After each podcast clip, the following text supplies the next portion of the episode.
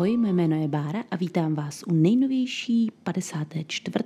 epizody podcastu Neplecha ukončena, ve kterém rozebíráme knihy o Harrym Potterovi tak dopodrobna, že na úplném konci nezůstane jediný neotočený list. Minule jsme Neplechu ukončili další obovkou před portrétem, Tentokrát se jednalo o to, že Klofan půjde nejspíš na špalek. A dneska se podíváme na kapitolu 15, která se jmenuje Fanfrpálové finále. Já jsem se, jak jste si asi už při poslechu všimli, v poslední epizodě trošku rozvášnila, protože to opravdu byla moje oblíbená scéna, ale bohužel musím říct, že dnešní kapitola bude z trošku jiného rázu, protože to bude už třetí fanfrpálový zápas v téhle knize a musím říct, že moje inspirace pomalu vysychá, co se týče komentování fanfrpálových zápasů v tomhle ročníku knihy. Každopádně dobrá pozitivní zpráva je, že tímhle s tím ten fanfrpál pro letošek dojedeme a příští rok žádný nebude, takže na nějakou dobu od něj bude klid. A hlavně konečně uvidíme, jak si Harry Potter natře draka Malfoje na chleba místo paštiky. Na to se těším. Na minulou kapitolu navazujeme v aktuálním čase, tudíž u toho portrétu, kde Hermiona klukům oznámila, že Klofan tedy byl odsouzen a ona jim hnedka na začátku podává ještě dopis, který jí Hagrid poslal. Ten dopis je celý rozmáčený od Hagridových velkých slz a prostě chudák Hagrid. Hermiona zmíní, že ještě bude odvolací řízení, ale že se nic nezmění, ona je úplně už demotivovaná a Ron do toho hrdině skočí s tím, že tentokrát bude pomáhat on, což je teda trošku na čase, protože Ron jediný z nich má skutečně nějaký čas navíc. Potom si skočí Ron s Hermionou kolem krku a Hermiona se cituji zhroutí. Vím, že tohle taky už opakuju po několikáté, ale mě její v tomhle díle fakt líto a nečtu to ráda, tady ty její scény, protože ta kombinace toho, že Klofan půjde na smrt, že se s ní kluci zase začali bavit a to, že je naprosto přepracovaná a unavená, tady u ní vyvolalo takovýhle efekt, že se v podstatě složila jako domino. A ono mě je celkově jako Hermione docela líto, ona to poslední dva díly docela odnáší, protože loni byla nejdřív sama ve vlaku, potom byla kočka a pak byla skamenělá, ale to v podstatě celý rok se jenom hádá s Ronem že? a je strašně přepracovaná. Každopádně Ron z ničeho nic prohlásí, že byla prašivka stejně stará a že třeba teďka dostane od rodičů sovu. Což na jednu stranu je vtipný, protože najednou je teda prašivka stará a nic se nestalo, ale hlavně Ron tady řekne, že třeba dostane sovu. Sice ji teda nedostane od rodičů, ale skutečně to zase trefil a opravdu sovu velmi brzy dostane. Takže tohle je takový další zápis do knihy Ronových předpovědí, které se omylem splnily. Hagrid jim potom vysvětlí, že zapomněl všechno, co mu Hermiona na obhajobu Klofana našla, protože byl velmi nervózní a potom vstal Lucius Malfoy a pronesl perfektní řeč a tím to rozhodl. Což teda potěší, když Hermiona na tom pracovala čtyři měsíce, že potom Hagrid všechno prostě zapomněl, stane se. A celá tahle kauza je hrozně dobře naplánovaná, protože uh, tady se schází to, že kvůli Malfojovi Klofan zemře, jako nebo měl by zemřít, a to, že proti němu má Harry nastoupit v zápase, takže pro Harryho to je ještě dvakrát taková motivace Malfoje a potažmo celý zmiozelský tým na tom fanfrpálu porazit. Takže se mi líbí, že vlastně tady ta dějová linka s tím klofanem, s tou Malfojovou machinací vygradovala přesně v tenhle moment, kdy zároveň se teda má odehrávat i nějaké to fanfrpálové finále. A my všichni čtenáři jsme v tuhle tu chvíli byli pravděpodobně úplně stejně naštvaní na Malfoje jako Harry, protože i ti, kteří mají Draka Malfoje jako postavu rádi, tak určitě tady, když šije do Hagrida, tak to neoceňovali. Třeba to ospravedlní tím, že prostě to bylo malý nevychovaný děcko, co se snažilo jít v otcových stopách, to neberu, ale prostě i lidi, co mají Malfoje rádi, tak předpokládám uznávají, že v tuhle tu chvíli se choval fakt strašně a to vítězství přejí teda nebel víru. Malfoy tady zase do Hagrida valí a naše unavená, přepracovaná Hermiona už to prostě nevydrží a jednomu plaskne. Myslím si, že tohle je taky pro mnohé čtenáře jeden z dalších opravdu ikonických momentů. A dodala bych, že v knihách Hermiona Malfoyovi opravdu pleskne facana, na rozdíl od filmu, kdy mu dá klasickou tečku, prostě pěstí do nosu. Já se nemůžu rozhodnout, co, co mi připadá lepší, protože oboje má něco do sebe. U té pěsti je tam jasně stanoveno, že Hermiona tam je ta silná, dominantní, ale zase facka mi připadá ještě víc ponižující pro Malfoje, protože on v podstatě dostal pohlavek, jako by byl malé, hloupé dítě, kterým tady v té fázi skutečně je. A ještě mu teda Hermiona řekne, že je z Ruda, což je pěkný. A v angličtině to prosím pěkně není. V angličtině je, že je krutý, bezcitný a v češtině to je, že je krutá, bezcitná zrůda. Takže myslím, že i pan překladatel byl možná v téhle té fázi trošku naštvaný.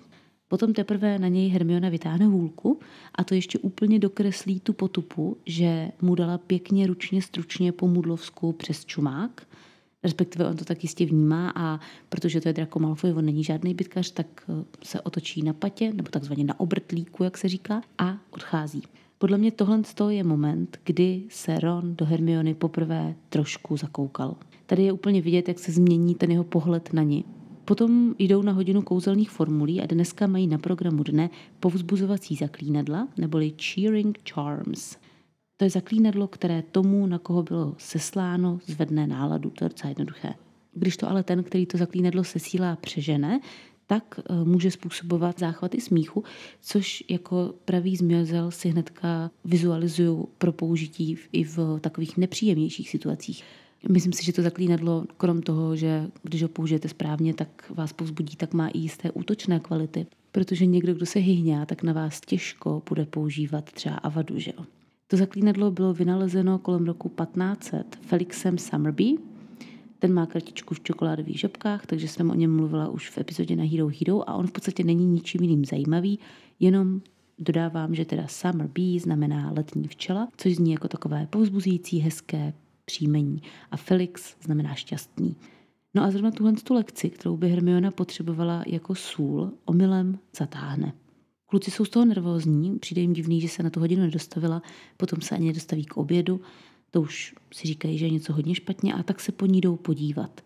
Uh, jdou logicky do společenské místnosti a heslo, které tentokrát určila už buclatá dáma, která tam znovu hlídá, tak je tentokrát Fimfarum česky. A v angličtině to je prosím pěkně Fliberty Gibbet. OK, tak tohle bylo jedno z nejtěžších slov, které jsem zatím musela vyslovit. Kdybyste viděli, jak dlouhé to slovo je na, v psané formě, tak pochopíte. Tam je v podstatě každé druhé písmeno zdvojené. Eh, zdá se, že buclatá dáma se opravdu hodně bojí, protože od hesel typu Fortuna Major je tohle docela skok. A nejhustější je, že to slovo má i význam.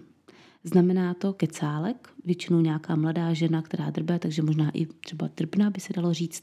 Historicky se ale tady to slovo užívalo i třeba pro ďábla nebo pro ducha. A taky to je přezdívka, kterou je často nazýván pak, což je postava z Shakespeareova snu Noci svatojánské, tak tomu se právě říká takhle kecálku. A já mám takové tušení, že zrovna tohle slovo mohla buclatá dáma zvolit záměrně, za prvé proto, že je teda těžké jak na zapamatování, tak na správné vyslovení. A za B proto, že znamená kecal, což může být narážka na buď Siraka Dogana, který byl takový kecálek, což předpokládám za pravděpodobnější, anebo na Nevila, který v podstatě vykecal to předchozí heslo. Ale spíš teda předpokládám, že naráží na svého konkurenta Siraka Dogana. Ale to není nic ověřeného, jenom taková moje spekulace. A teďka, co je to Fimfárum? Všichni víme kniha Jana Vericha. Ale co vlastně znamená to slovo? Nevím, jak vy, já jsem Finfárum nečetla, možná jsem měla.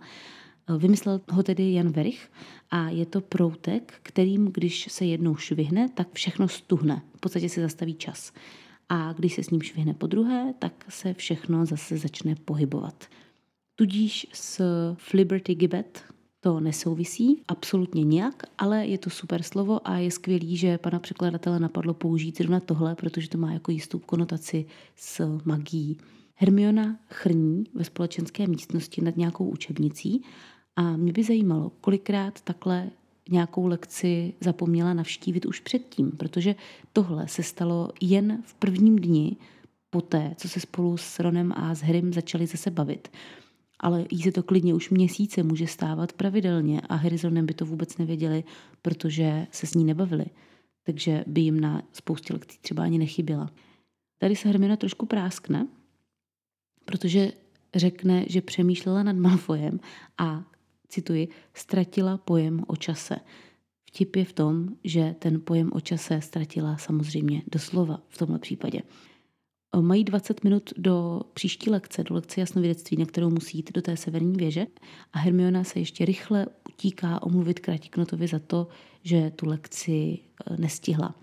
Potom kluky teda dožene na jasnovědectví a tam probírají tentokrát věštění z křišťálových koulí, které měly probírat až příští rok, ale prosím pěkně Treloniová jim oznámí, že vyvěštila, že budou mít věštění z koulí u zkoušek a tudíž se rozhodla, že jim ho představí. Tohle mě hrozně baví, že ona vyvěštila, co sama dá do zkoušek, které ona určuje pro ty studenty. To je tak boží, já prostě tady tohle úplně miluju. Hermiona je v ráži a má evidentně teda náročný den, to už jsme si všimli. Eh, myslím si, že nejvíc jí dodělá, když Treloniová ještě zmíní, že čtení z koule je obzvlášť exaktní věda, protože samozřejmě Hermiona, potažmo ani já, teda jasnovědectví za příliš exaktní vědu nepovažujeme. A Hermiona, která je obzvlášť dobrá v přeměňování, které opravdu skutečně exaktní kouzelnickou vědou by mělo být, jak jsme řešili v epizodě věnované přeměňování, tak podle mě tohle to ještě jako úplně dorazilo. A Harry tady celé věštění z koule úplně krásně vystihne zmínkou o tom, že si připadá jako idiot, když tupě zírá do koule a přemýšlí nad tím, že je to hovadina. Tohle jsou prosím pěkně Harryho slova, jo. No a pak mě zabije Ron. Tenhle ten díl je zatím rozhodně nejvtipnější. Je vidět, že si J.K. Rowling to psaní užívala, protože jak sama říká, tak eh, tohle z toho byl díl, který si užila sama a napsal se sám protože ještě neměla problémy se slávou a s tlakem publika, ale zároveň už měla dostatek finančních prostředků, aby jenom psala. Harry se ptá, jestli už něco viděli, nějakou budoucnost a Ron mu odpovídá, že jo, že si všiml, že je na stole spálenina, což je přesně to, čeho bych si všímala já při takhle nudné lekci. No a že z té koule vyčetl, že v noci bude mlha. Proč ne? Tady Treloniová začne Hermioně tykat a říká jí, že má přízemní mysl a že má její vnitřní oko 13 dioptrií v podstatě. To jsem si trošku poupravila, jo. E, no a teď jsem si všimla, že Treloniová těm žákům tyká od začátku. A mě by zajímalo, jestli v tom měli páni překladatelé nějaký systém, protože já už se opravdu v tom tykání a vykání úplně nevyznám. Existují na tohle třeba nějaké pomůcky při překladech? Jak volit, kdo si s kým vyká, kdo si s kým tyká, jak to udržovat kontinuálně pořád stejně. Pokud tady mám nějaké překladatele, já předpokládám, že tady někdo bude, kdo se živí překlady, tak by mě zajímalo, jestli k tomuhle máte pro mě nějakou informaci jak se přistupuje při překladech beletrie k tykání a vykání.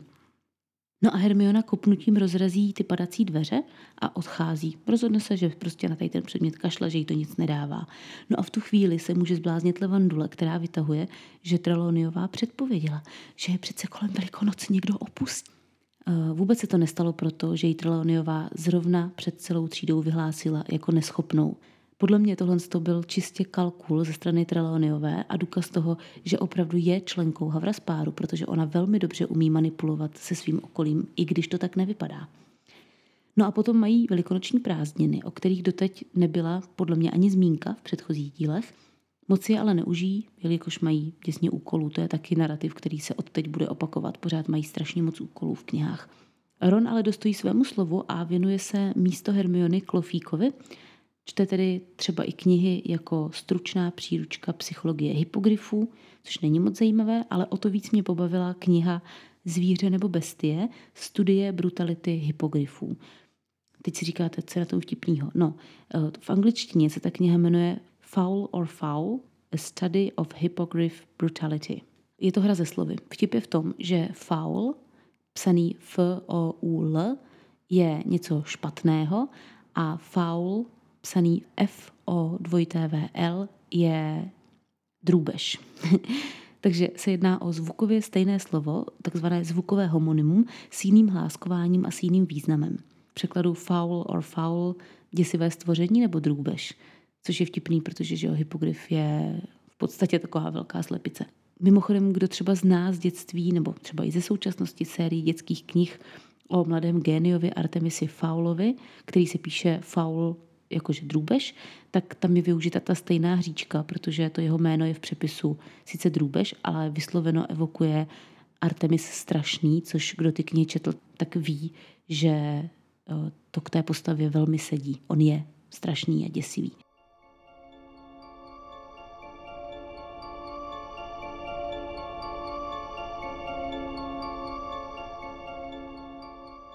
Harry ovšem nemá čas na nic, veškerý volný čas tráví na fanfrpálovém hřišti anebo debatami o taktice. A zajímavá informace, která se poprvé objevuje až teď, je, že fanfrpálový pohár se získává podle počtu bodů v tabulce, přičemž Zmiozel má nyní o 200 bodů víc než Nebelvír a ty body s tím jsou myšleny góly, to znamená za jeden gól je 10 bodů, že jo.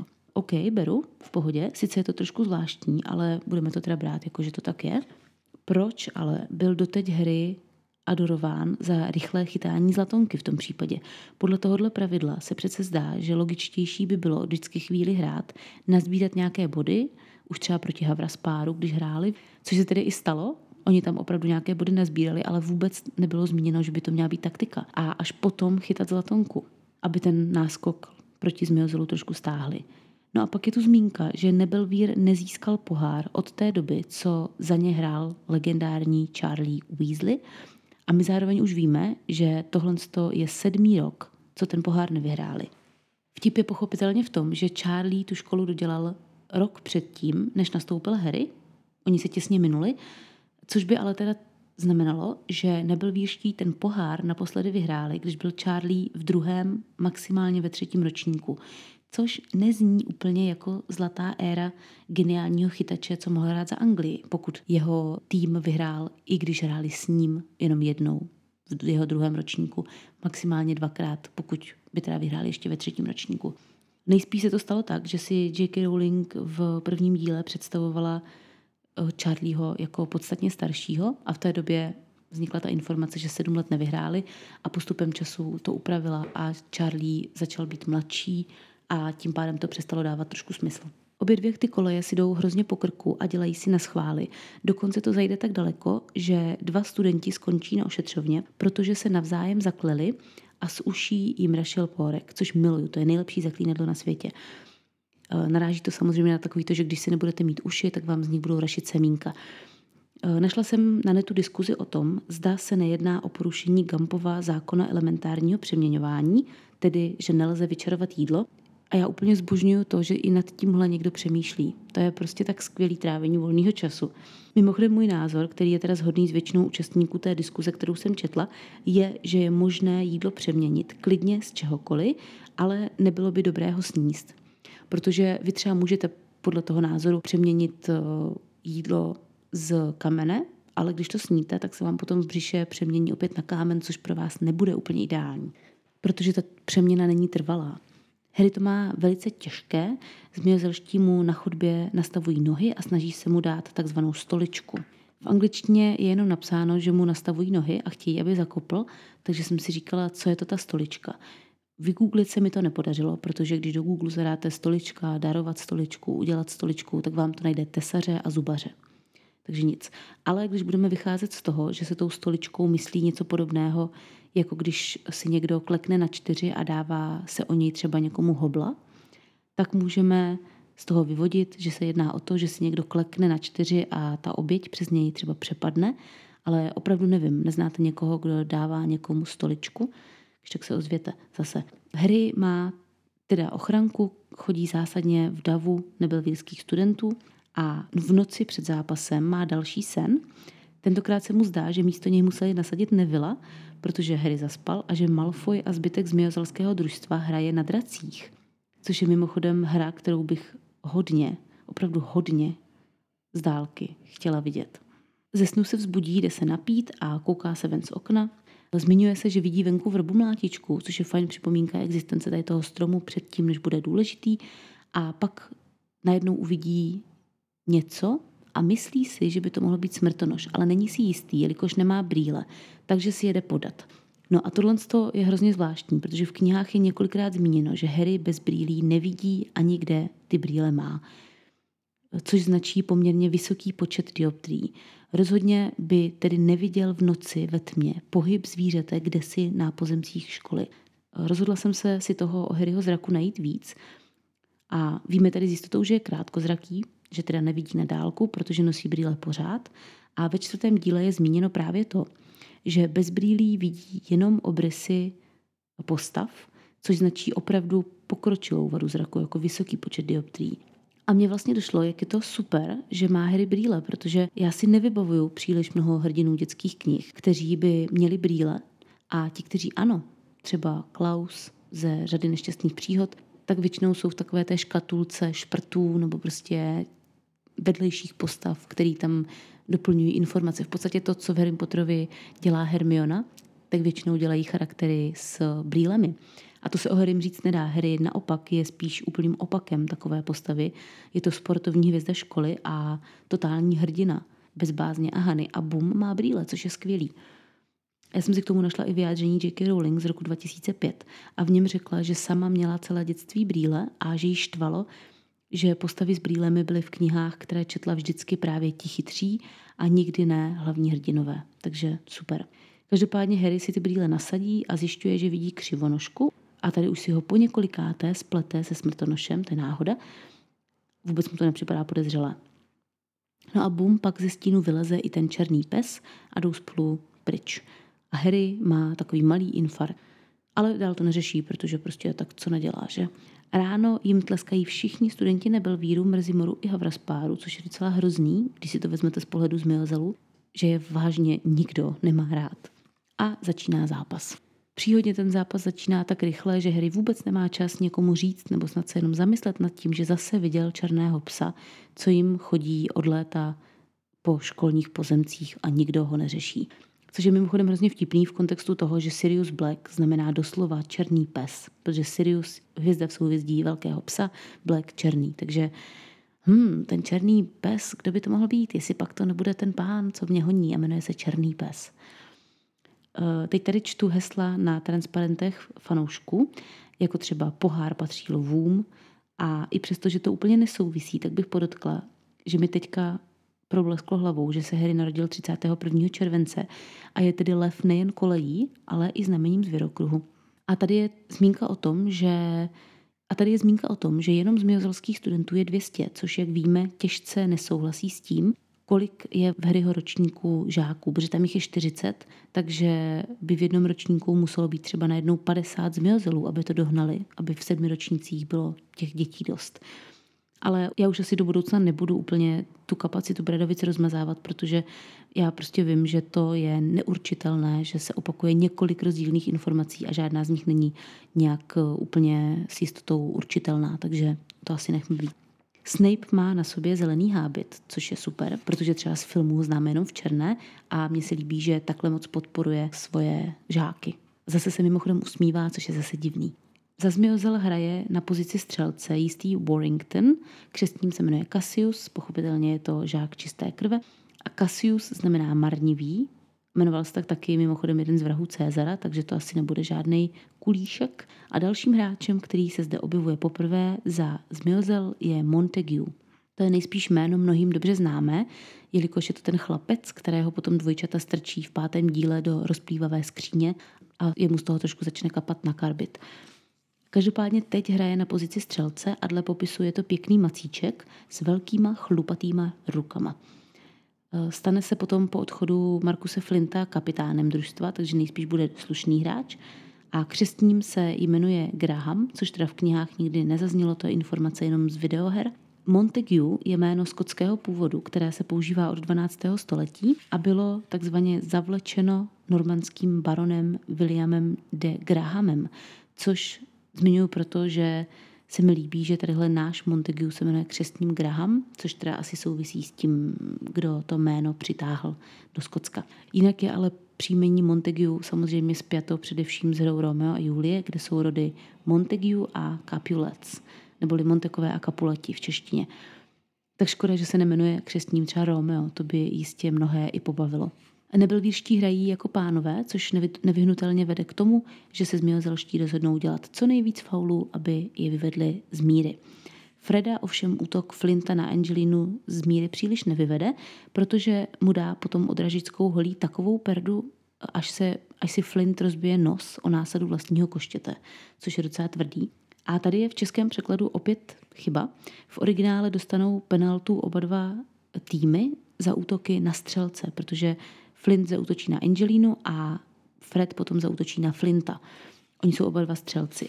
No a v českém překladu jsou oba dva uvedeni jako odražeči. předpokládám, že si panu překladateli tady asi popletli ty pozice.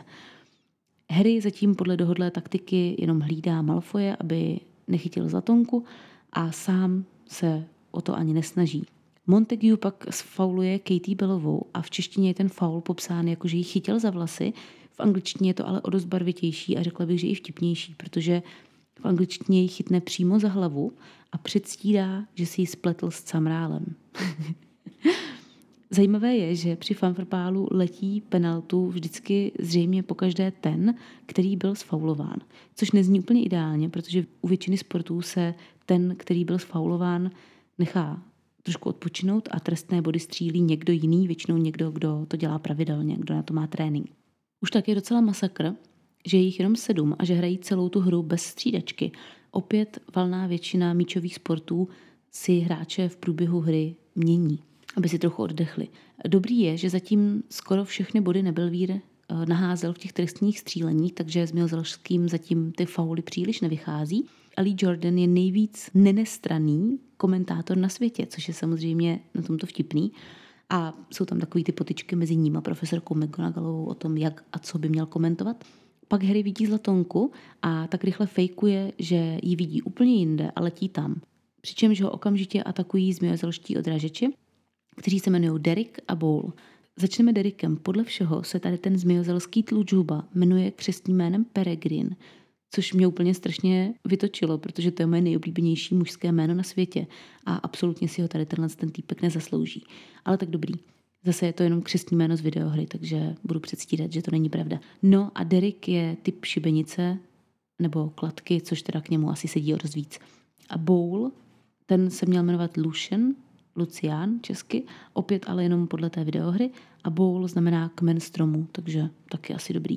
Každopádně Harryho trik zabere a Malfoy tu zlatonku nevidí a ještě se mu podaří navést tady tyhle dva odrážeče proti sobě a pak jim frnknout, takže do sebe narazí, haha. A Harry za to ani nedostane trest, protože neudělal žádný faul, že jo? Oni do sebe naletěli sami. Tomu říkám chytré létání. Bowl tady potom udeří Angelínu holí a tvrdí, že si ji opět spletl s potloukem, což je vtipný samo o sobě, ale teď v kontextu toho, že víme, že už to stejné udělal před chvílí Flint Alici, tak eh, je to ještě vtipnější, protože zmiozelští zjevně doufali, že jim tohle to bude procházet jako náhoda a ne jako faul a myslím si, že to zvesela na svých trénincích nacvičovali, jak předstírat, že si spletli něčí hlavu s míčem. Potom už je to 50 ku 10 a Bowl s Derikem se tak naštvou, že vyšlou potlouky proti Oliverovi, který, nutno dodat, chytá jako pánbu a vyslat potlouky proti brankáři je ve fanfrpálu faul v případě, že v brankovišti není camrál, což tady v tom případě nebyl. A je to takový opravdu špatný, hnusný faul. Takže jsou všichni hrozně rozhořčení a díky tomu se potom Nebelvír dostane do vedení, které stačí pro výhru. A v tu chvíli Harry uvidí zlatonku, ta je 20 stop, neboli 6 metrů nad ním, takže docela kousek. A už, už cítí tu chuť vítězství, když v tom se ukáže, že ho Malfoy úplně strašně sprostě chytil za oca z koštěte a táhne ho zpět, aby tu zlatonku nemohl chytit.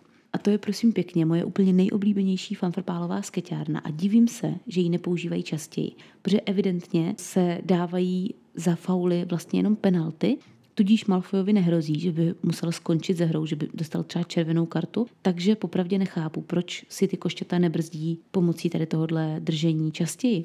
Tohle už teda ale vytočí i McGonagallovou, ta zapomene krotit Jordana a sama na draka něco z prostého, co bohužel teda neslyšíme v knihách náhodou, ječí. A tohle všechny tak vyvede z míry, že tu penaltu netrefí a zmiozelští získají zpět trochu elánu. Harry Malfoy blokuje tak natěsno, že mu v podstatě sedí na koštěti, což mi přišlo taky vtipný. No a potom se stane taková věc, že Harry opustí na chvíli Malfoje, aby pomohl Angelíně dát gól a v tu chvíli uvidí, jak Malfoy honí zlatonku na opačném konci hřiště. Ten moment Harry mu musel totálně spadnout srdce do kalhot, nicméně nabral trty, rozletěl se největší rychlostí, jakou kdy mohl a podařilo se mu Malfoje dohnat, předehnat a zlatou mu ukradnout doslova z podnosu. A tím škola v podstatě vybuchne a všichni, krom asi těch 200 studentů a jednoho učitele, se radují. Hagrid je vyzdoben červenými kokardami, Kdyby vás zajímalo, co jsou to kokardy, tak jsou to stužky nebo růžice různých barev, které se nosí na oděvu. Jedná se o takovou obdobu trikolory a úplně takové nejtypičtější vyobrazení, na kterém si je můžete představit, tak je francouzská revoluce nebo francouzské kokardy, které byly nošeny účastníky francouzské revoluce. Ti je nosili na čepici, takové prostě tříbarevné kytičky modro-bílo, červené. Jmenuje se to podle květiny jménem kokarda, která vypadá to, totožně. A já bych se ani nedivila, kdyby byl ale Hagrid skutečně vyzdoben těmi květinami a ne těmi stužkami. Megonagalová brečí víc než Wood, což mi přijde taky strašně pěkný. A epizoda končí Harryho neskonalým štěstím a radostí a s tím souvisí i moje radost a štěstí, že jsme se dobrali konce fanfrpálu pro letošní rok a že ho budeme moc opustit, ale ne hned, protože na Hero Hero na vás ještě samozřejmě v návaznosti čeká poslední díl povídání o knize Fanfrpál v průběhu věku. Bude to už úplný závěr, je to nejdelší, nejhustější epizoda, kterou jsem o Fanfrpálu natočila. A probereme si tam třeba ještě nějaké finty, které používají fanfrpáloví hráči, nebo vývoj košťat.